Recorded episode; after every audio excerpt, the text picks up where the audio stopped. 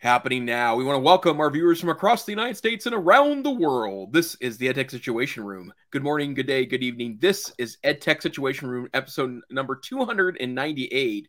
We are going to hit 300 episodes in July, Dr. Fryer, which is mind blowing. My name is Jason Neiffer, and I am the executive director of the Montana Digital Academy, which is Montana State Virtual School located on the beautiful University of Montana campus, located in fabulous Missoula, Montana. And joining me tonight, as always, good evening, Dr. Wes Fryer. How are you tonight, sir?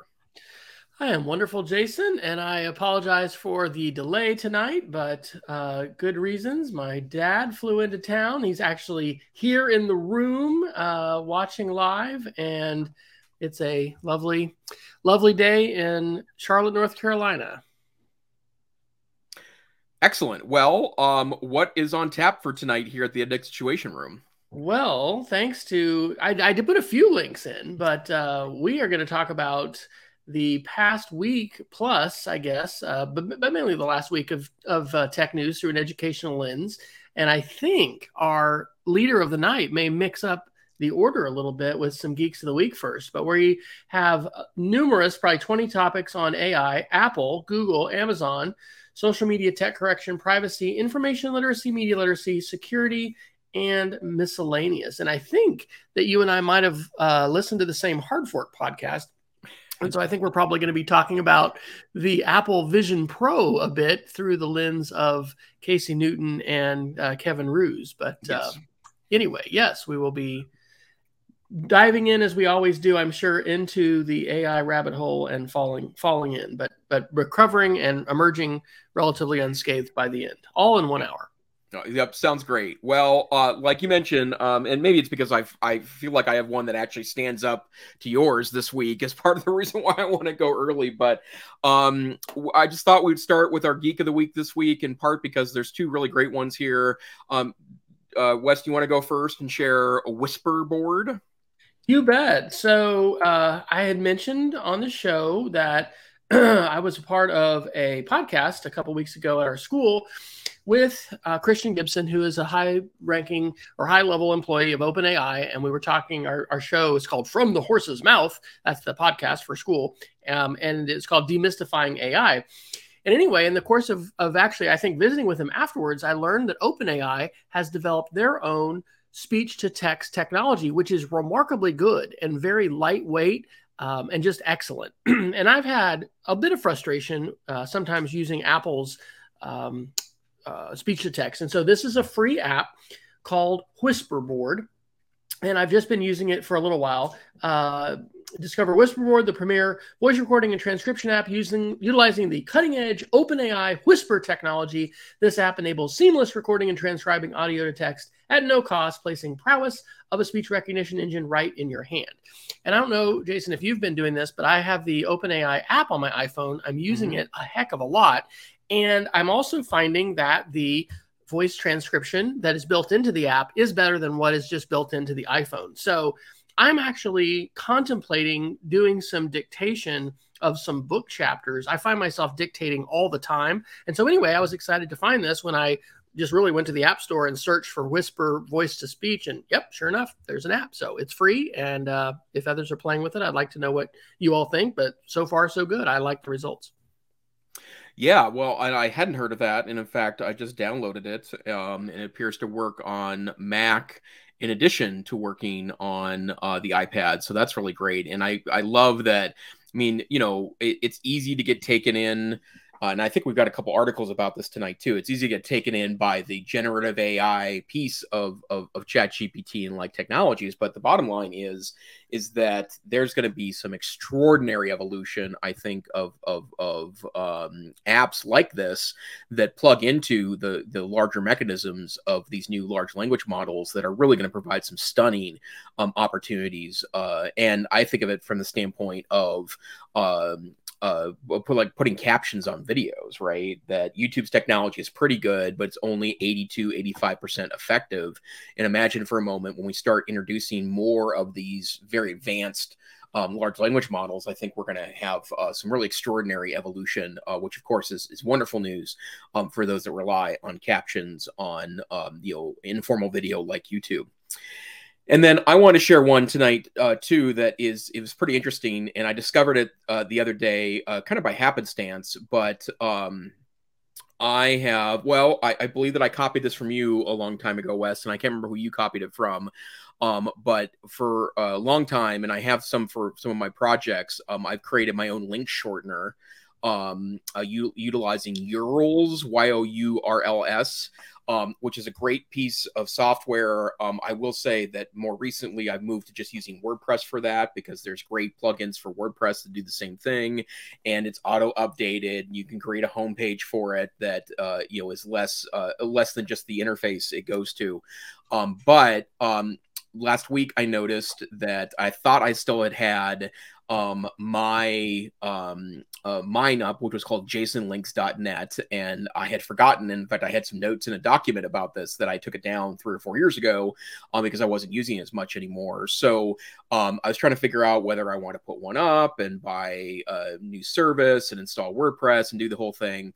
Well, I ran across something that I had not seen before called Short dot um, io which is a link shortening service which you can add a domain to and so um, it's free for uh, uh, uh, what I would consider to be probably most people's implementation of it. I know that a lot of of people that do professional development uh, and teacher workshops, like myself and, and Dr. Fryer, um, uh, uh, utilize you know personalized link shorteners quite a bit, and plus all the other ones like Bitly, for example. It's hard to find a um, a good short URL with words you might want to use, right? And you got to be careful because if people mistype by a letter yeah. or a number, they suddenly get somebody else's link, and that yeah. can sometimes be a jarring experience. Yes, absolutely. Um, so I ended up going to short.io and then I spent I spent more time looking for the domain name than I did um, actually setting it up. But you can get a free account with up to five custom domains um, with uh, a total of 1,000 branded links. And um, that's a, a, a, large number of links um, uh, uh, and up to a thousand link automations um, with 50,000 tracked clicks um, and with at no cost. And, you know, it, it does go up, uh, you know, decently in price from there. The, the, the personal account is um, $19 a month, but I went to my preferred domain um, registrar, which is uh, hover.com. And I spent 10 minutes looking for something that was at dot link, and I wanted a word that meant short, so it, it made sense. And I end up finding half pint dot link, uh, which was 12 bucks. And uh, I set up a short uh, .io with half pint dot link, and now it's set up as my link shortener. And I'm feeling kind of clever because um, you can set the homepage it goes to if, it, if you type a bad link in or if you um, you know mistype the link. And so I sent it off to um, uh, the Rickroll uh, uh, song um, on YouTube. So you'll know if you screwed it up because you Rickroll yourself, right? So um, I used it at some trainings I did on Tuesday yesterday, as a matter of fact. Um, I worked with some teachers yesterday on AI stuff, and halfpint.link is now my link shortener. So if you're looking for a custom link shortener, um, it seems to be a pretty great service. Um, and again, it's going to cost me essentially $12 a year. I don't use a link shortener all that often, but um, enough so that uh, I, I will be using this. Um, uh, I would I would imagine uh, quite a bit.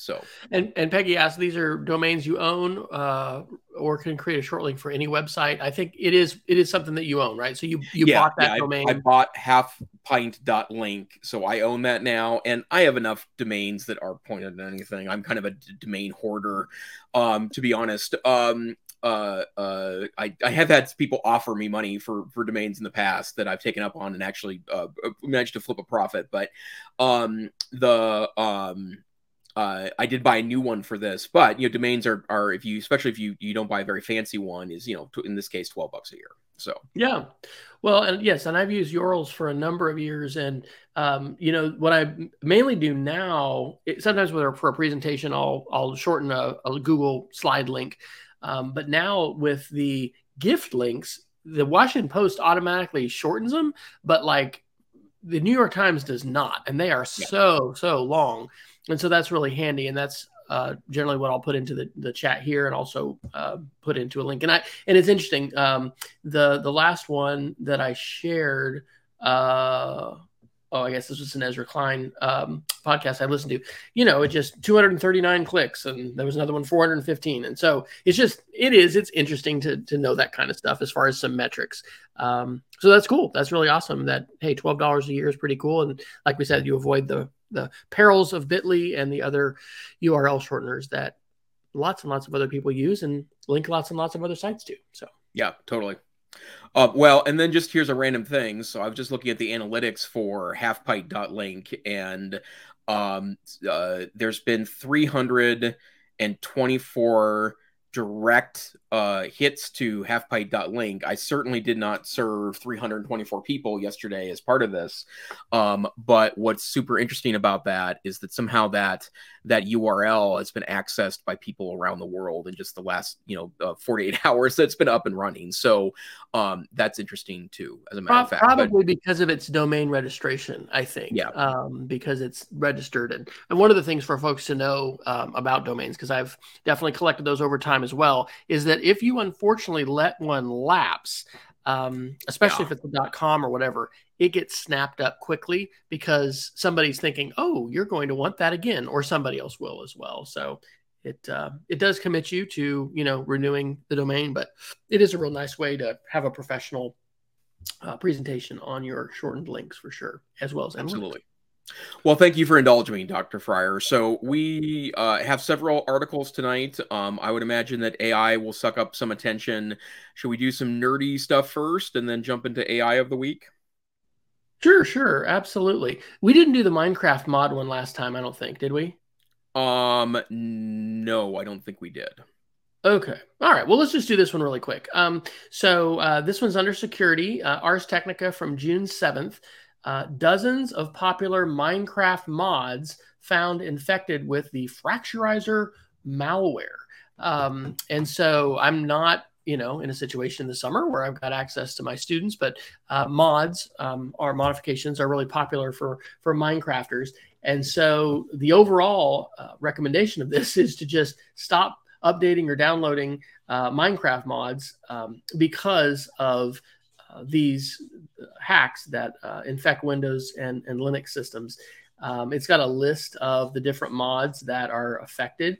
Uh, and I just think this is a good reminder for why we need to be really careful about the things that we download. Students do as well. Um, you know, it's, uh, I think, especially if you've got kids that are they're playing games. I mean it can really be good to have a game system that is a separate system that that won't necessarily you know infect other things if if uh, you know kids are downloading stuff. And i say kids people of any age. And it's also important to you know track these sorts of things and, and be aware. So if you have any minecrafters in your life or if you're a minecrafter yourself uh, you probably want to check this out and um, possibly put a pause on minecraft mod downloads.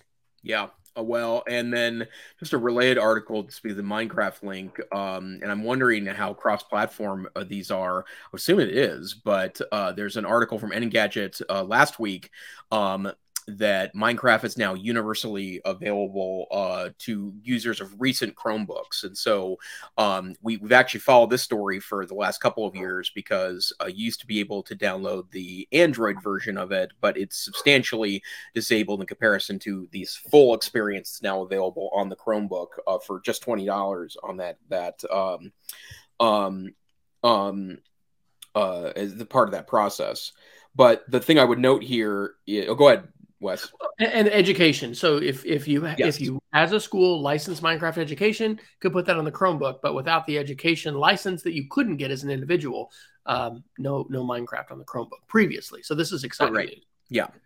So the thing I would also say here, though, is that, and and, and the reason why I, I this is interesting to me is because um, of some information. I was talking to some tech directors last week in a meeting, and um, what's what is something that's actually kind of surprising to me is that it only runs on Chromebooks that have been released in the last three years, with some older models, but it tends to be ones that have a, um, a significant um, uh, hardware to them, and um, what's so interesting about this to me is that. Uh, the number of schools that I, I've talked to tech directors that even though they were able to get six, sometimes seven or eight years out of a Chromebook, we're just not funding technology to a point where that's enough time. And sometimes windows and the mac os can be uh, uh, considered a, a, better deal uh, because you can oftentimes run very old versions of the uh, or very i'm sorry new versions of the operating system on very old hardware. And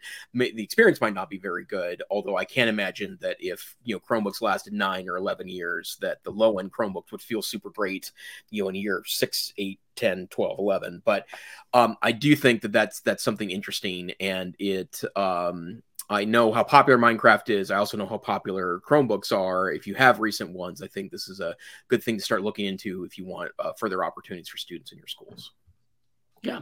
And shout out for anybody who's not using Minecraft with students. Uh, it really is a phenomenal environment. And I'm really looking forward um, actually, I think this year I'm gonna I'm gonna propose. We have to do it, you know, in advance, but not not for this school coming school year.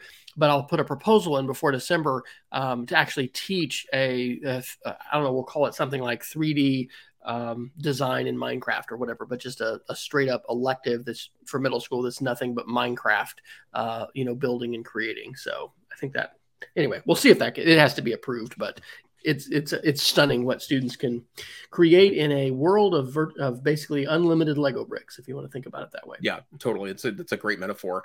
Um, and then while we're on Chromebooks, uh, there was a great article yesterday in about Chromebooks. Kevin Kevin Tofel's uh, uh, website about all things Chromebook, and um, I mentioned this in part because I saw this article yesterday and actually popped these on to to my Chromebook at work. Um, but there are a couple of really great things in um, uh, the Chrome uh, 114 release that I think was available this week. Um, uh, that are behind flags. And for those of you new to being kind of a Chromebook power user, there's an awful lot of functionality, some of which doesn't come real supportive functionality, but Google oftentimes turns on cool new features early. You just have to uh, uh, uh, change a flag to do that. If you have a managed Chromebook, it's likely that you don't have access to this, but if it's your personal Chromebook, you can do this. Um, you can get um, new colors and uh, some new theming um, that goes with the new uh, Google design set known as Material You. Um, there is uh, Android app streaming is available now uh, for most Chromebooks, which is very interesting. There's also something called a reader mode that is is pretty interesting. You can customize your shortcuts. But the thing that I want to highlight was a split window management and um, for me, I I uh, uh, on Windows and, and, and Mac machines uh, utilize a really great app called Divvy D I V V Y that um, allows you to position windows anywhere on a screen by pressing a hotkey and choosing where you want them. Some of that functionality has been built into Windows 11, and in fact, I think that that's one of the killer features in what. Did I sneeze off, mic? I hope I did. You, uh, successfully muted. We heard okay. nothing. Yes. uh, man, really get my radio chops here. Um, the um, um, and it's it's a killer feature in Windows 11 because the smaller screen that you have, um, the more likely it is that um, uh, you can manage a window uh, well. And that that feature is behind this flag in Chromebook. And I see Peggy in chat asking a great question: uh, When do I use split windows? Well, um, as an example, right now I have uh, I'm, I'm, at home, and of course, as I'm sure is not surprised by any regular listener to the podcast, I have a ridiculous setup at home um, a huge uh, 34 inch 4K monitor, and then I have a monitor off to the side here that's actually up on its side. Um, but you know, when you have that big of a monitor and that high of a resolution, um, you know, you never put a single window up, you put multiple windows on. So right now, um, on the left-hand side of my screen, I have the StreamYard uh, interface so I can see Dr. Fryer and, and go back and forth with him. On the right, I have our links document. And that's obviously with a big screen a great use, but it's also important when you have a small screen. So if I'm on just my laptop, um, eh, what I will oftentimes do is um, uh, put um, the left window on two thirds of the left hand side. I'll put the other window on two thirds of the right hand side so I can click back and forth or use Alt Tab or use uh, the keystroke commands to get back and forth. There's also some some uh, finger gestures too to do with that. But for me, it's window management. And one of the ways I think it's really important to learn how to multitask on a computer is knowing, you know, if you have too many windows up, you need to get rid of them. Same with tabs, but also where to put your windows to maximize your workflow. I'm a really into workflow. I try to sometimes like advise coworkers about workflow stuff, and and to be honest, most of the time they just roll their eyes at me for good reason, to be honest. But um, you know, that's something that I think a lot about when I'm using a computer. So great addition to um, the Chrome OS library. And Peggy, I would uh, say it's also great when students are using a script and then they're recording something. So, for instance, with our Fruit Loop conspiracy theory unit uh, and teaching kids how to use Adobe Spark Video, which is now part of Adobe Express, uh, students would would have a script and they'd fill that out. now we're fortunate uh, where I'm where I'm teaching right now. Students have iPads, and then we have a cart of laptops. So students are able to pull up um, in this case, a script on the laptop, use that screen, and then they can just use their iPad app to record. But at my previous school, where I was teaching for three years with Chromebooks, uh, didn't have um, that situation. And so students were uh, having to, to do what Jason is talking about and, and, and multitask. The other thing I would just say, as far as screens, is I've got three screens here. So, yeah, Dad can see behind the literally behind the screens. And two of these are directly thanks to Dr. Neiffer. So, my iPhone 14 uh, is uh, magnetically attached uh, behind this 27 inch iMac screen, which I'm basically just using as a monitor. Um, but it's streaming to my MacBook M1 laptop, uh, which is using this XSplit VCam software. Uh, and sometimes I pixelate because of that Wi Fi. But uh, I'm using this 27 inch um, iMac in sidecar mode, even though it's a 2011 machine. And I don't think I can uh, have this roll off the tongue, but there was a software program you had shared, Jason, months ago that allows you to update the firmware and run a more current Mac operating system. And so that's what I am doing. It's a bit of a hack, but that is really cool. And so I'm able to use that sidecar mode. So yes, and in fact, what you're talking about is, um, and of course, it's on the tip of my tongue too, and I can't remember the name of it. But it's yeah. somewhere on our show notes if somebody yeah. wants to go through and look for it. But it's a, it, it was a bit geeky. It required a USB stick and doing some boot up firmware updates and things like that. Yeah. So, uh, well, and and uh, for me, what that's been critical for is that, um, I, you know, I, I don't scratch for technology in my home, as we've both mocked me in the past for that uh, uh, uh, proclivity of mine uh, to to collect technology. But if you are a Mac person and you don't have the cash to buy a new Mac, and you can, it doesn't take a lot of research. YouTube is a great uh, place to start um, you can buy a four, five, six, seven year old Mac and get the latest operating system. And most of the features, some don't work, but most of the features uh, work pretty great and um, provide a real opportunity for you to um, um, uh, to utilize the latest software, you know, more reasonably. It's of course it's not going to be a good experience, especially if you're using, you know, six, seven year old Mac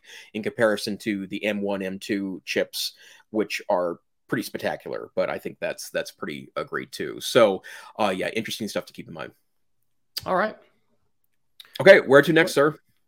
Um, well, now I've scrolled all the way down our document to page 126, so I'm gonna have to flip back. Um, let's see. Well, let, let's talk about Apple a little bit, and let's talk about that wonderful podcast. So, yes, Hard Fork, which uh, I think Jason and I both, I think a daughter is actually drying her hair. Hopefully, that's not going to be too uh, distracting. Uh, hard fork from June 9th. Um, it's titled Apple Apple's Face Computer plus Crypto Chaos plus How Teens Really Feel About Social Media. Um, all of which were actually great topics on this podcast. This is usually an hour long podcast released on Fridays uh, by Kevin Roose of the New York Times, as well as platformers Casey Newton. This was, I thought, a fantastic description of really what is what is the future of Apple's Vision Pro? And the thing that I'll just summarize from this is again, it, it, actually ties into exactly what we were just talking about with multiple screens. I, I, don't know what the record is. Maybe you may have it, Jason, in your office, but when I was uh, adjuncting at the University of North Texas, working on my first few chapters of my dissertation and, and teaching a class down there. The tech director for their College of Education no kidding. I think he had like 12 monitors. I mean, it was very obscene. But when you think about sort of the ideal computing environment that a lot of folks are having today, it's a multi screen setup. Um, and as we're talking about, I mean, that's what we have right now. So if you think about these ski goggles being put on your head, think about going to the coffee shop and not needing to bring honestly anything else because that $3500 device is your full computer but if you have a phone or something else with continuity you'll be connected but you know many of us uh, still yearn for larger televisions in our living rooms and you know you just think the, the, the bigger the better and so by having this in this entire uh, area that can be screened you could set up a multi-screen setup for yourself or you know watch a movie and and the entire thing is is the screen anyway, I just had not thought of that. And what they point out in this podcast is that unlike Meta um, or or Facebook, what was for the company formerly known as Facebook, that owned, you know, controlled by Mark Zuckerberg. Um, Meta had been very sort of fun and silly and gamey and and cartoony, uh, and and you know that was sort of an approach when they were talking about the future of virtual reality and and what they call the metaverse. Well, Apple did not say in their keynote what la- last week anything at all mentioning the metaverse. They they call it um, something else. It's not just augmented reality, but they're really, according to uh, Kevin and Casey, uh, going towards a productivity crowd, and I think that's actually pretty exciting. So, you know, I'm I uh, am not going to be in the market for a thirty five hundred dollar you know computer that I wear on my face. Uh, but I think the idea, number one, we talked about last week that Apple does this really well. They're late to the game and they've really studied this really well. But the fact that they are not just thinking about Ready Player One and everybody playing virtual reality games, they're thinking about the workplace and how you could literally take as many screens as you want anywhere you want to any coffee shop to any you know motel room whatever and it's just all right here. And of course the one that you buy today is almost certainly going to be the largest, clunkiest, and slowest version that we ever have. It's just going to get smaller and lighter from here. So, kind of some of the things I think we said last week about, hey, the first generation is not probably going to be that great, but they're going to iterate on this and they're really, you know, there's a good chance that Apple's onto something because they usually hit things out of the park. So I thought that podcast was wonderful. Um, and I also, you know, appreciated the whole deep dive into crypto that reinforced, you know, it may and anyway, things that are going on with the the FTC and and uh, these these new court cases and things like that, which we don't have to necessarily get into. Were very interesting as well. So fantastic podcast, one of the top podcast recommendations that I'd have, and certainly got me thinking about Apple Vision Pro in a different way. Yeah, well, and and I I did too. Uh, I thought that was a really great description. Um, uh, to their point, uh, twofold really. That first of all, Apple doesn't bet on losers. Uh, that's that's that's the history of of what they've done. And and you know there are plenty of examples that are easy to make fun of apple. The $400 wheels comes to example the $1000 stand for the monitor all those pieces i think are pretty ridiculous. Although what i would tell you is that um, with all of those cases that i could usually find someone that, that would defend them it's never universal right? And there's a certain amount of the population that would buy you know a $20000 mac because they you know need the processing power and their job job depends on having the absolute uh, most uh, uh, speedy and and uh, resource efficient computer possible. But they talked about the Apple Watch as a good example of uh, something that you know the first generation was pretty meh. Um, um, and and to be clear, I wasn't in the the Apple ecosystem at that particular point. I was between my two stints in the Apple ecosystem, so it wasn't all that interesting to me. Although I, fig- I figured if anyone could pull it off, it was Apple. But what I noticed in the two or three years after the Apple Watch was released was that unlike the Android Watch, all of my Apple Watch wearing friends were wearing it every single day. It became a part of, of their daily life. And that's still true of the people that are Apple Watch people. Uh, they just don't let it go. It's something they wear every day.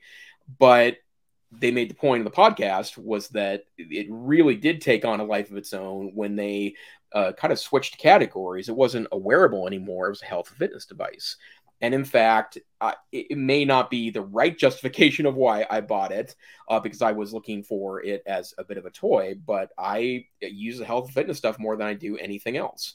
Um, it's a sleep tracker. It's an exercise tracker. It also gives me, uh, you know, one-touch access to my um, uh, to my blood sugar uh, numbers because I have all that working together, and it's pretty great. So I think that's a um, a really interesting um, a study in this. And I agree, Dr. Fryer, with your notion that it's going to be a productivity machine. It's weird still, right? And I do think it's going to be a little uh, science fiction, fictiony, utopian, dystopian to have people sitting in coffee shops with their their things on. Uh, they also highlighted, and I haven't watched the full video yet, so I didn't see this functionality that it takes pictures of your eyes and puts them on the outside. So uh, when when, when you're not in full right. opaque VR mode, yeah, yeah. So really strange and wacky. And that's for others. That's so that other yeah. people can see that you yeah. are looking out, yeah. and they'll be able to interact with you. Yeah, completely, completely freaky, right? Right. Um, but, but but but when you think about how oh, this will operate, it is not like Zuckerberg has a full VR thing that you never see out of. Um, which, by the way, I think is going to make it. You know, Hololens. The U.S. Army canceled millions of dollars, I think, of, of Hololens orders, and I think that whole yeah. thing is is they, it's it's kabush. They're they're not yeah. going forward with it. So I think Apple's pretty genius in basically doing both. It can be the full VR opacity, but then it can also be augmented so you're seeing through it and if you think about that in, you know, a, a military U.S. Army combat kind of situation, um, you know that that would make a lot more sense to be able to have that kind of function. But it is going to be weird to have your floating eyeballs on the outside um, when people are looking at you. The other thing I'd say is, you know, Apple's going to iterate, and they talk about that in the podcast that you know they honed in on what turned out to be the best use case, which really is fitness and health and um, you know, I think that they're going to do the same thing with with this product. But you know, I mean, yes, we're we're we're Apple geeks here. Uh, no no hiding that. Um, I'm excited about a new platform and yeah, and, and a new advance and and this whole idea of not just an iterative change but a transformative change uh, doing something that we were not doing previously. And and I think I mentioned or we talked about on the show as well. Apple does such a good job catering to their developers, and there's a lot of augmented reality apps um, as well as virtual reality apps that are coming. So it's exciting, and I, I, I look forward to hopefully visiting an Apple store once these things become available uh, and giving it a spin and and having a firsthand impression of it. Yep, absolutely.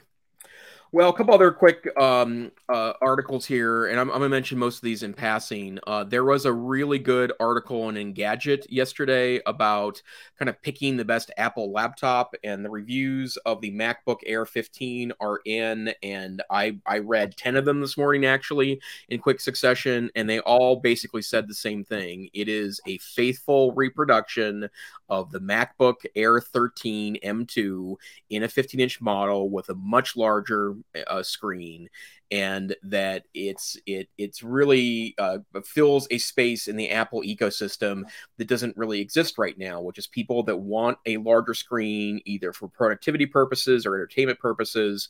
Um, they buy this laptop at a relatively reasonable price, and at least half of the reviews I read said this is by far the best 15 inch laptop available. So if you're in the market for that, uh, for a new uh, uh, uh, laptop, specifically a new MacBook, this will walk you through the options. And remember, Apple does a, a pretty big favor that um, it, it kind of helps the the the cost of the Apple laptop, which is that it very frequently um, will allow updates um, uh, uh, to the most modern OS years after they released the laptop. So you can legitimately use some of these for six, seven, eight years without any hacks to, to put a new version on there.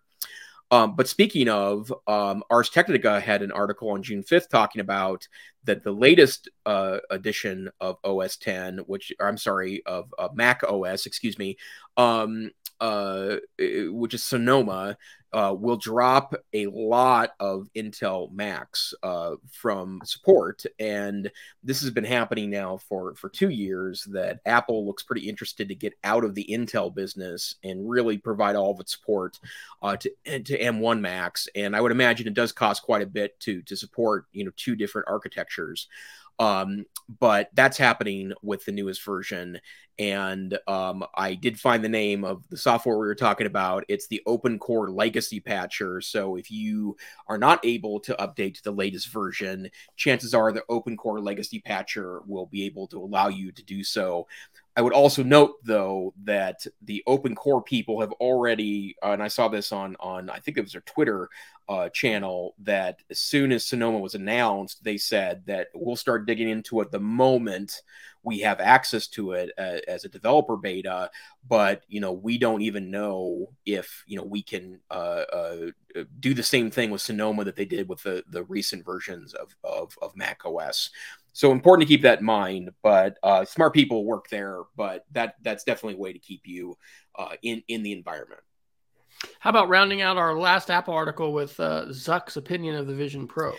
Yeah. So um, uh, obviously, you know, all eyes were on Mark Zuckerberg, and I will tell you there was a lot of really funny Twitter traffic on the day they released the Vision Pro because of how cartoony the meta uh, uh, uh, products are in, in in this environment. And here is you know apple offering what is essentially a you know, high uh, high pixel density uh, display that allows you to see um, you know basically um, uh, lifelike images inside this headset. And you know a lot of the, the, the meta products with their current set of devices like the quest 3 headset um, uh, which is going to be a $500 product when it's released, um, is utilizing what, what effectively looks like 8 bit and 16 bit games uh, to kind of advertise it. And um, he did have an all hands meeting uh, where he talked about it. Um, uh, uh, and he tried to spin it as um, you know the quest is going to be about people interacting in new ways and feeling closer while also being active and doing things. By contrast every demo they showed was a person sitting on a couch by themselves.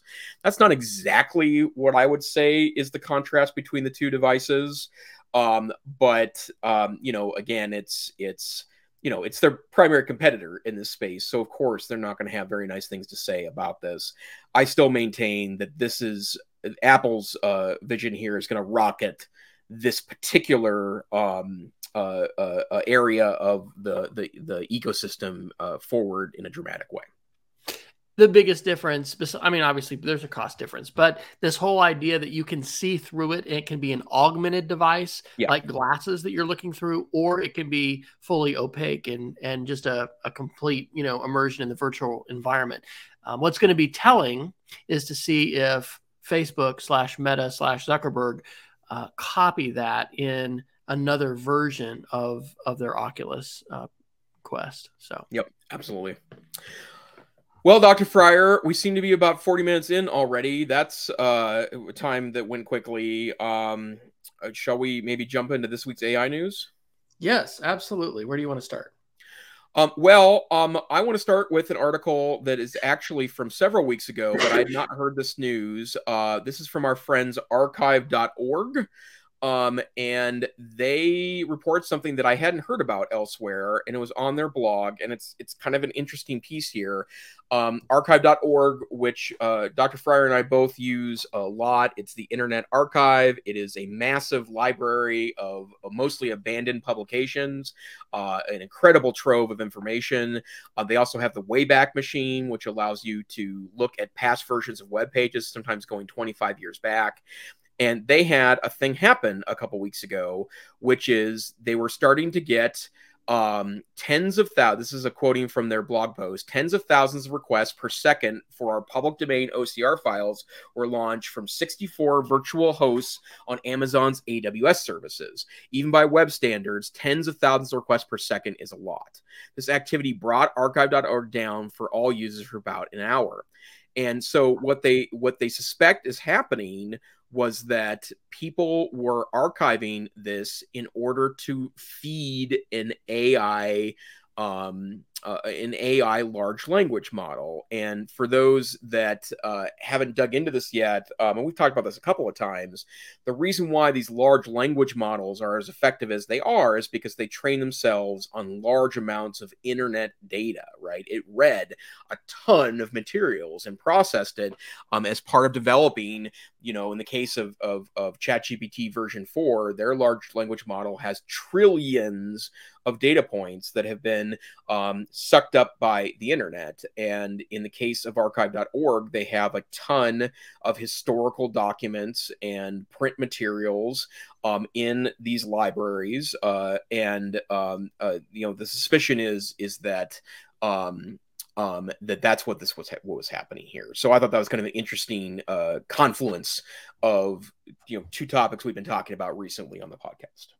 Yeah, absolutely. Wow, and what an amazing! I'm I'm just getting getting distracted uh, with their blog. Um, just such such great resources. Um, it's it's fantastic, and and hopefully they're going to win their lawsuit. We talked a couple weeks ago, I think, about a lawsuit. Um, wasn't that with Internet Archive? I think as far as the digitization of. Uh, well, no, that had to do with libraries making that, that allowing um, multiple um, version. You know, it had to do with access to physical copies of books that they've scanned and things like that. Yeah. Anyway, Internet Archive is fantastic and wow, great. Well, Wes, I think we both shared an article on this, but why don't you talk about uh, the good friends at Microsoft ignoring a warning from OpenAI? Okay, well, I um I'd actually heard about this from another source uh, before I read this, so I was excited to to read this in a uh, you know open journal. Um, we talked about this on the show. It really seemed that Microsoft. And can you highlight it? I'm trying to find where that article is so I can click on it. Uh, um, yeah. Why, yeah, right there. Thank you. Um, the second link. Um, it seemed like Microsoft was really in a rush to hook uh, OpenAI and ChatGPT to the public internet. And some of the things that we had heard before about these AI platforms is, well, we're being very careful. Well, there's a kill switch. Well, we want to air gap these, you know, and then as soon as Microsoft can, basically, it seems like they just, you know, were rushing to, to hook this up. Well, this article uh, confirms some things that I had heard other people talk about, um, and that was that the OpenAI engineers were not supportive of this. Um, the unhinged behavior that we saw um, um, what, was its name? Um, the name of the of of uh, Kevin Roose to the New York Times. Yeah, but I'm trying to think of what what is the actual name. Sydney. Oh, Sydney. Sydney. was the code name of of uh, the Chat GPT, you know, powered Bing. Uh, you know, and and if you if you haven't seen you haven't read that, it's one of the more remarkable things I think we've talked about. I mean, Kevin ends up having a three hour conversation ironically on Valentine's Day, uh, in which finally the uh, Sydney AI chatbot uh, tells him that that it loves him and that he should leave his wife, um, and that you know it dreams of of wreaking violence upon its enemies and and doing these things. It's it's really unhinged and crazy. And so anyway, it turns out that the OpenAI researchers realized that it wasn't ready for prime time. Let's connect it to the internet and let millions of people access it. Uh, and so that's come out. So it's just interesting the different pressures that we have here. And I guess I would just say also, we really shouldn't just leave this to corporations and even nonprofits to decide what they're going to do. We really, this is a powerful technology. We had hundreds of AI researchers and other notable folks, uh, scientists, sign like one sentence letter uh, a, a, week or a couple weeks ago where they said you know ai needs to be because it can be existential it can it can have huge you know damage and, and huge, pose huge risks we need to treat it like nuclear weapons and global pandemics. Uh, and, and, so that's an attention getting uh, statement. And so i think it's unfortunate that microsoft rushed this in, in their eager i think desire to try to improve bing and, and compete with google. Uh, it was just it was irresponsible. And while at this point you know it's a ha ha you know sydney told Kevin Roose he should leave his wife and, you know, seems to be unhinged. That doesn't seem to make make any difference. Uh, all of these AI researchers are saying that we should take this very seriously. It's not a laughing matter. It's not a joke. And so I think the underscore here is that we shouldn't just leave this up to the companies to try and decide, well, whatever you all want to do with it will be fine. We need to have some kind, and this is what Sam Altman, the CEO of OpenAI, is saying. Um, we don't want to just leave this to Congress there needs to be a body, and that could be an existing body like the FTC, but more likely a new body of government regulators that need to to have the authority to be able to regulate this. And you know much like licenses to fly airplanes. Dr Neiffer and i could go theoretically if we had the money buy an airplane tomorrow. But we couldn't go fly it wherever we want because we wouldn't have a license to do it. And so regulation is un, un this is my editorializing unfortunately very undervalued in our political climate today. And i think it has been for decades. And we need to have some some appropriate regulation of these tools because while we're laughing about some of these things and saying oh how silly that is ai is not a laughing matter and yeah. you can you can see what drones are doing in, in ukraine right now um, and the roles in which machine learning and ai is playing in warfare to see it, it's no laughing matter i mean it's a very consequential technology Yep. Yeah, absolutely. And um, the other thing too is that, and now to look at the flip side of that, uh, I want to share a BBC article from June uh, 12th talking about Amazon and how they are trying to crack down on fake reviews using AI. And one of the things that I, I don't think that we're spending enough time uh, talking about is you know, it's really easy to get sucked into the generative nature of, of these AI models because it is quite extraordinary. But what's underneath the surface here is that these large language models are really impacting the ability um, on a relatively inexpensive basis to analyze data. And in this case, the BBC is talking about how Amazon wants to use um, uh, uh, AI to uh, crack down on fake reviews and also spot uh, uh, problematic reviews that could be through um, you know uh, any number of, of schemes that are available to do that and that really does you know limit the effectiveness of websites like amazon and one of the things that i think is really interesting about this is that and i think especially in education this is true we get sucked into the oh my lord it can you know write papers for kids part of this and again i don't want to diminish the impact of that because it's it's it's truly remarkable uh, and extraordinary and, and demands our attention but we may be able to do some really interesting things uh, with this technology. And in fact, yesterday morning, there was a, a pretty interesting story on NPR about how AI analysis is probably going to lead to uh, an extraordinary increase in the effectiveness of things like security video.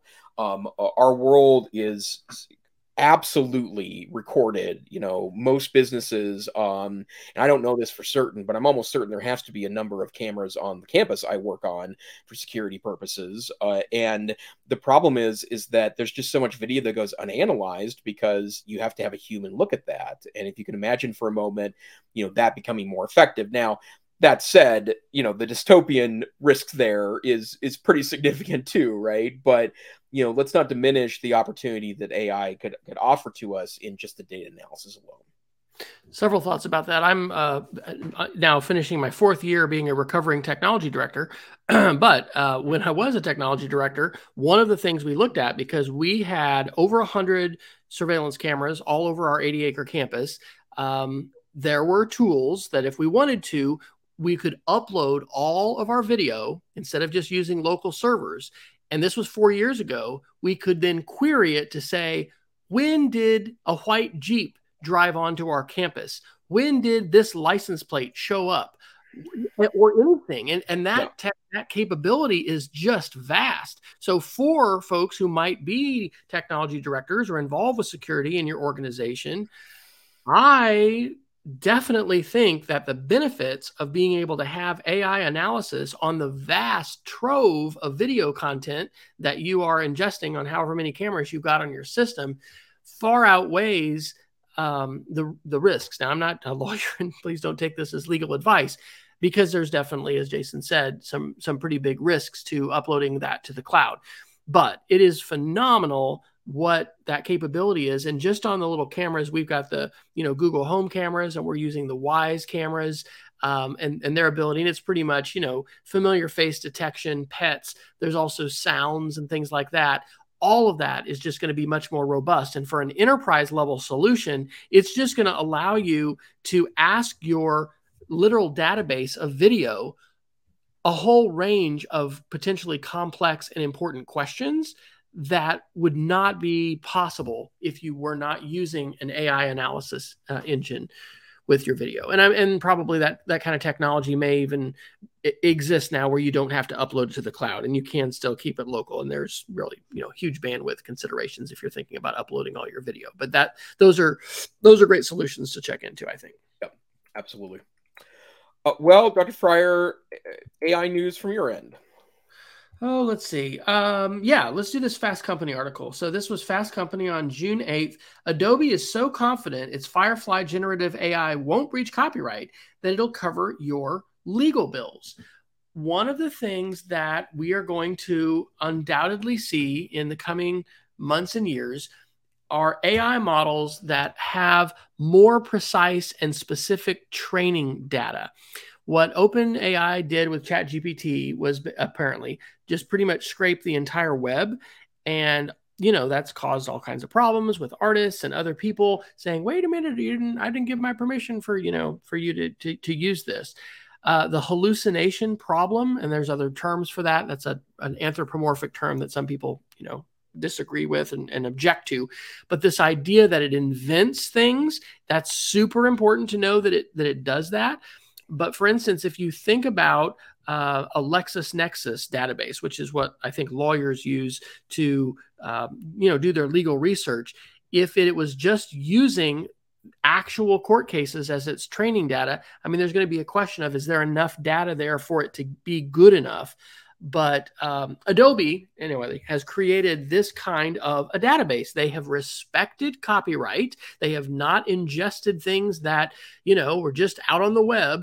Uh, we've talked about Clearview AI, which is a commercially available tool that police forces all over the United States and maybe internationally, I'm not sure, but anyway, they are using to do facial recognition and to grab a face off of a surveillance camera and hey, it'll tell you this is this is who it is. We think so, and but it's using all of this you know illegally scraped data.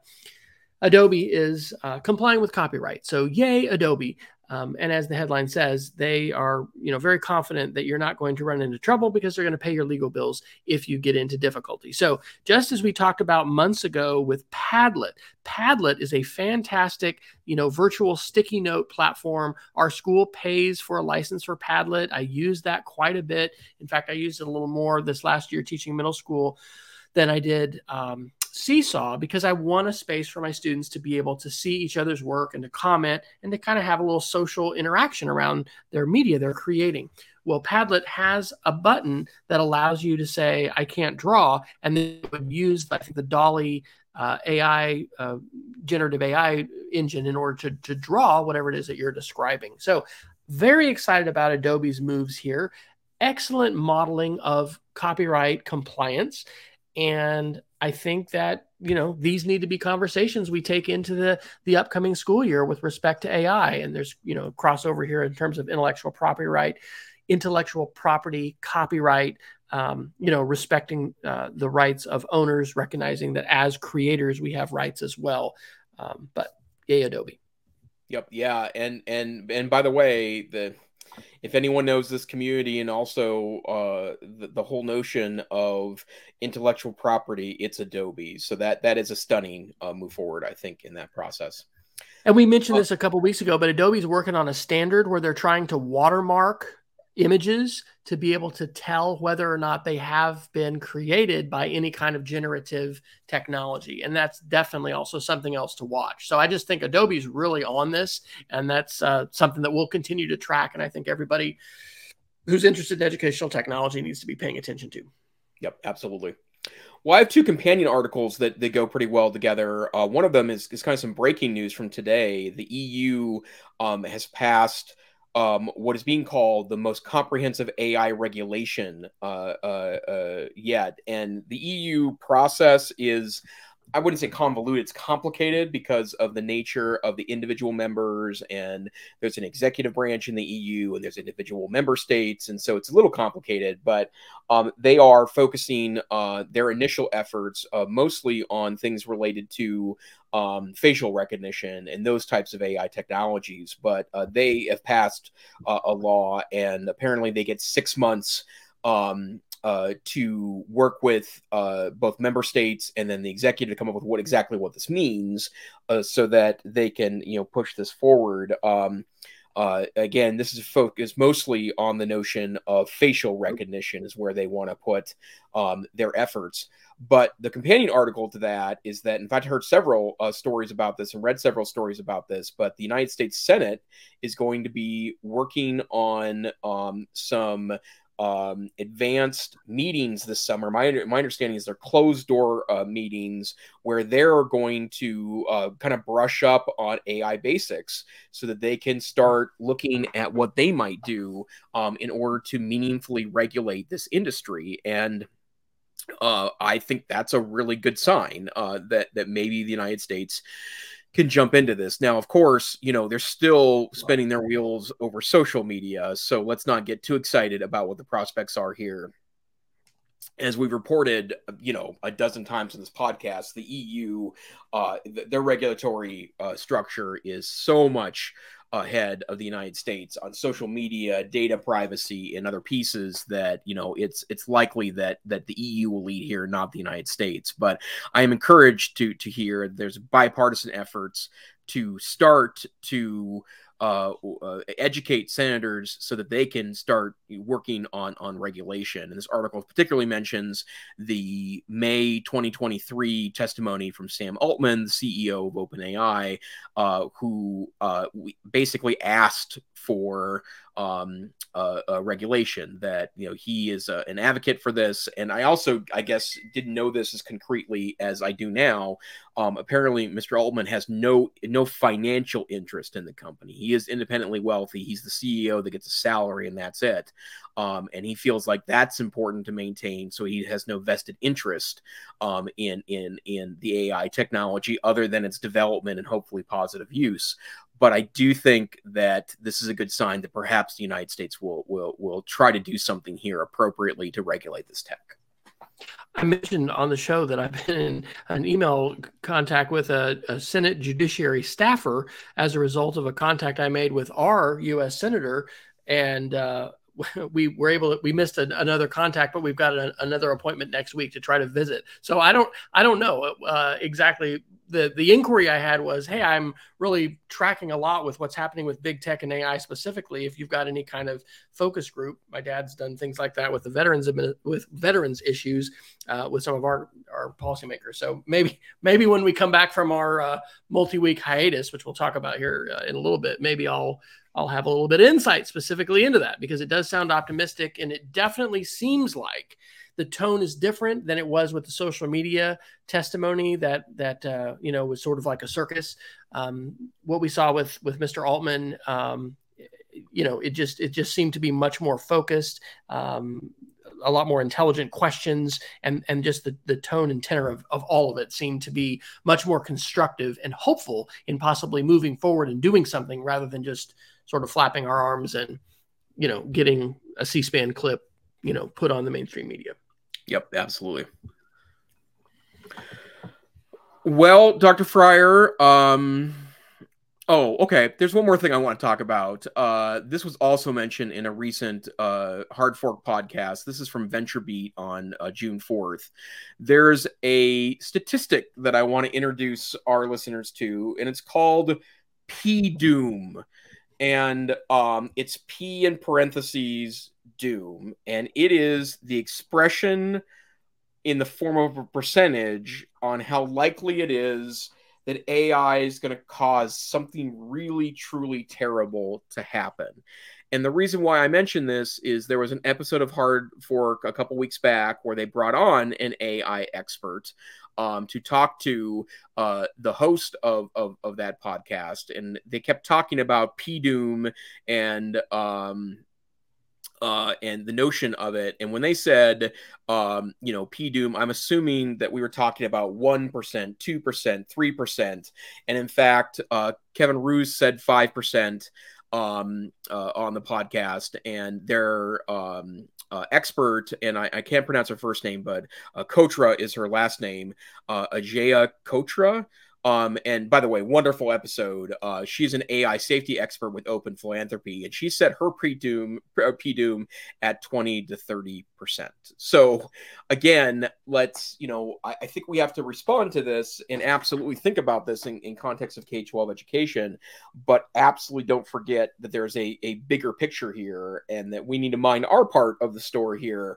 But there's certainly some extraordinary things that could happen um, because of this particular technology. So, two thoughts about that. Number one, I think it was on Hard Fork that they were kind of separating the the the concerns that people have about artificial intelligence, and there are these hypothetical future scenarios of of existential, you know, humanity ending threats.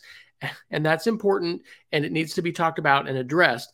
But we shouldn't focus on that to the exclusion of the real practical things in terms of what it can be used for today, what people are using it for, the limitations that it has, especially in terms of hallucination and and needing to be verified and checked. And you know, just there's these these different levels of concerns. And the other thing I would point out from that article is it talks about the alignment problem, which is this idea that we want to have guardrails on these models so for instance they don't just you know teach people how to how to make thermite explosives or sarin gas or other you know kinds of illegal weapons um, we want it to, uh, you know, hopefully ha- have some ethics and, and some morality, and we need that to be aligned. But the problem is, you know, whose values are you going to align it with? And I would say this highlights overall one of the most important challenges we have that is related to technology, but it's to figure out how we can govern uh, in the United States specifically and not have the fringe outliers really dis- derail or or you know significantly disrupt the political process. I think one of the reasons europe is ahead of the united states with respect to privacy law and regulation of big tech is that they have some greater levels of compromise and effectiveness with their governmental systems. And i think these are really really big issues we need to work out. Again it's it is you know, tangentially tied to technology, but fundamentally it has to do with governance. And thankfully, folks, uh, I think Jason has run. You ran for lieutenant governor, right? I did run for lieutenant governor. You know, so the future may be may be bright. Uh, Dr. Neiffer, you know, from from Montana, may be solving all these issues for us. Uh, and uh, if not, he's he's going to have some good suggestions for what we can do. But in all seriousness, I, I think that you know the the issues with AI highlight some issues that are just really human issues and I mean, I've I've shared this a little bit with my kids before. It's like, folks, we need you all to figure this stuff out. There's so much we haven't figured out, and we really need smart minds to to figure these things out. And it's not just you know how these technologies are going to work. It's also how are we going to get along and how are we going to you know resolve conflict and resolve these issues. And we've got you know just just as we have with the internet, the more folks that have gotten online, the more you know challenges that that uh, from the face-to-face world end up coming to the online world and i think we're we we sort of see some of those reflected within ai as well. But definitely want to echo um, how wonderful that that Hard Fork podcast is and how important it is for us to be considering these issues and to be ready at some level to talk with colleagues as we go back to school in the fall and to also be talking to students because these are not issues that any of us can ignore. I guarantee you there will be large numbers of students using ChatGPT in your school district this next year. I just guarantee it. And so we need to be having conversations about that. And hopefully it's going to move beyond just, yep, we block it. And if you use it, you know, you're you're kicked out of school. I mean, it it it needs to to be much more nuanced than that. Yeah, totally. Yep, I couldn't agree more. Okay, Dr. Fryer, anything else we need to hit this week? I feel like if we're going to do Geeks of the Week at the beginning in the future, we'll need to, you know, have some some other sort of wrap up. But maybe for this week, it just just be the forecast. So, are we looking at? I, am good. Is there any other article you want to hit before we? No, I, I, I covered everything that is um, uh, uh, timely for now. Okay, well, we got some summer holidays coming up, and I know Peggy was saying she's she's bracing for withdrawal. So I, I we do apologize, Peggy. But I think we're talking about a three week hiatus. So that would be uh, taking off June 21st, 28th, as well as July 5th. Would that be correct? And kicking off uh, on that's July correct. 10th? And there's a small chance I may also need to take the week after off as well, but I'm trying to diminish that possibility. So why don't we? You know what? We will. That would it would be good for us to be off that. So why don't we just do four weeks? And why don't we okay. just plan to reconvene on the 19th? Okay, sounds great. It's will, our summer hiatus here at the end. It is a summer hiatus, so uh, I we are behind. I am behind on publishing our past shows, so uh, those will be uh, scheduled and published. But yeah, we'll be taking a bit of a summer break here, and um, we will be rejoining you live in a month on July nineteenth. Okay, sounds great. Well, Dr. Fryer, where can people find you in the meantime on the internets? Well, when I'm not offline backpacking at Grandfather Mountain in North Carolina, where I was this last week, uh, you can Seattle. find, yeah, or Seattle. Uh, you can find me at wesfryer.com slash after. And I think I'm now basically cross posting to like six different. six different social media channels depending on the topic uh, but those are all linked on wesfryer.com slash after how about you dr well, best place to find me still is Twitter, Tech Savvy Teach. Um, I'm I, I usually uh, copy everything that Dr. Fryer does, so at some point I think I might create a um a neiffer.com slash after as well. But Twitter's the best place to find me. But hey, this here is the EdTech Situation Room, where a once a week podcast on Wednesday nights 7 p.m. Mountain Time, 9 p.m. Eastern Time, and the middle of the night UTC if you happen to live in Western Europe. We would hope you join us live. You can hang out with Peggy George in the chat room. If not, then you can find us anywhere finer podcasts are aggregated. All of our videos are archived on YouTube and Facebook, and we are extraordinarily excited for you um, to download us wherever you'd like to. You can also get our links at our website, edtechsr.com. You can also download a tiny MP3 if that's your thing. In any case, we hope you tune in and listen to the EdTech Situation Room. Stay safe, stay savvy, and we'll see you next month on the EdTech Situation Room. Good night. Happy summer.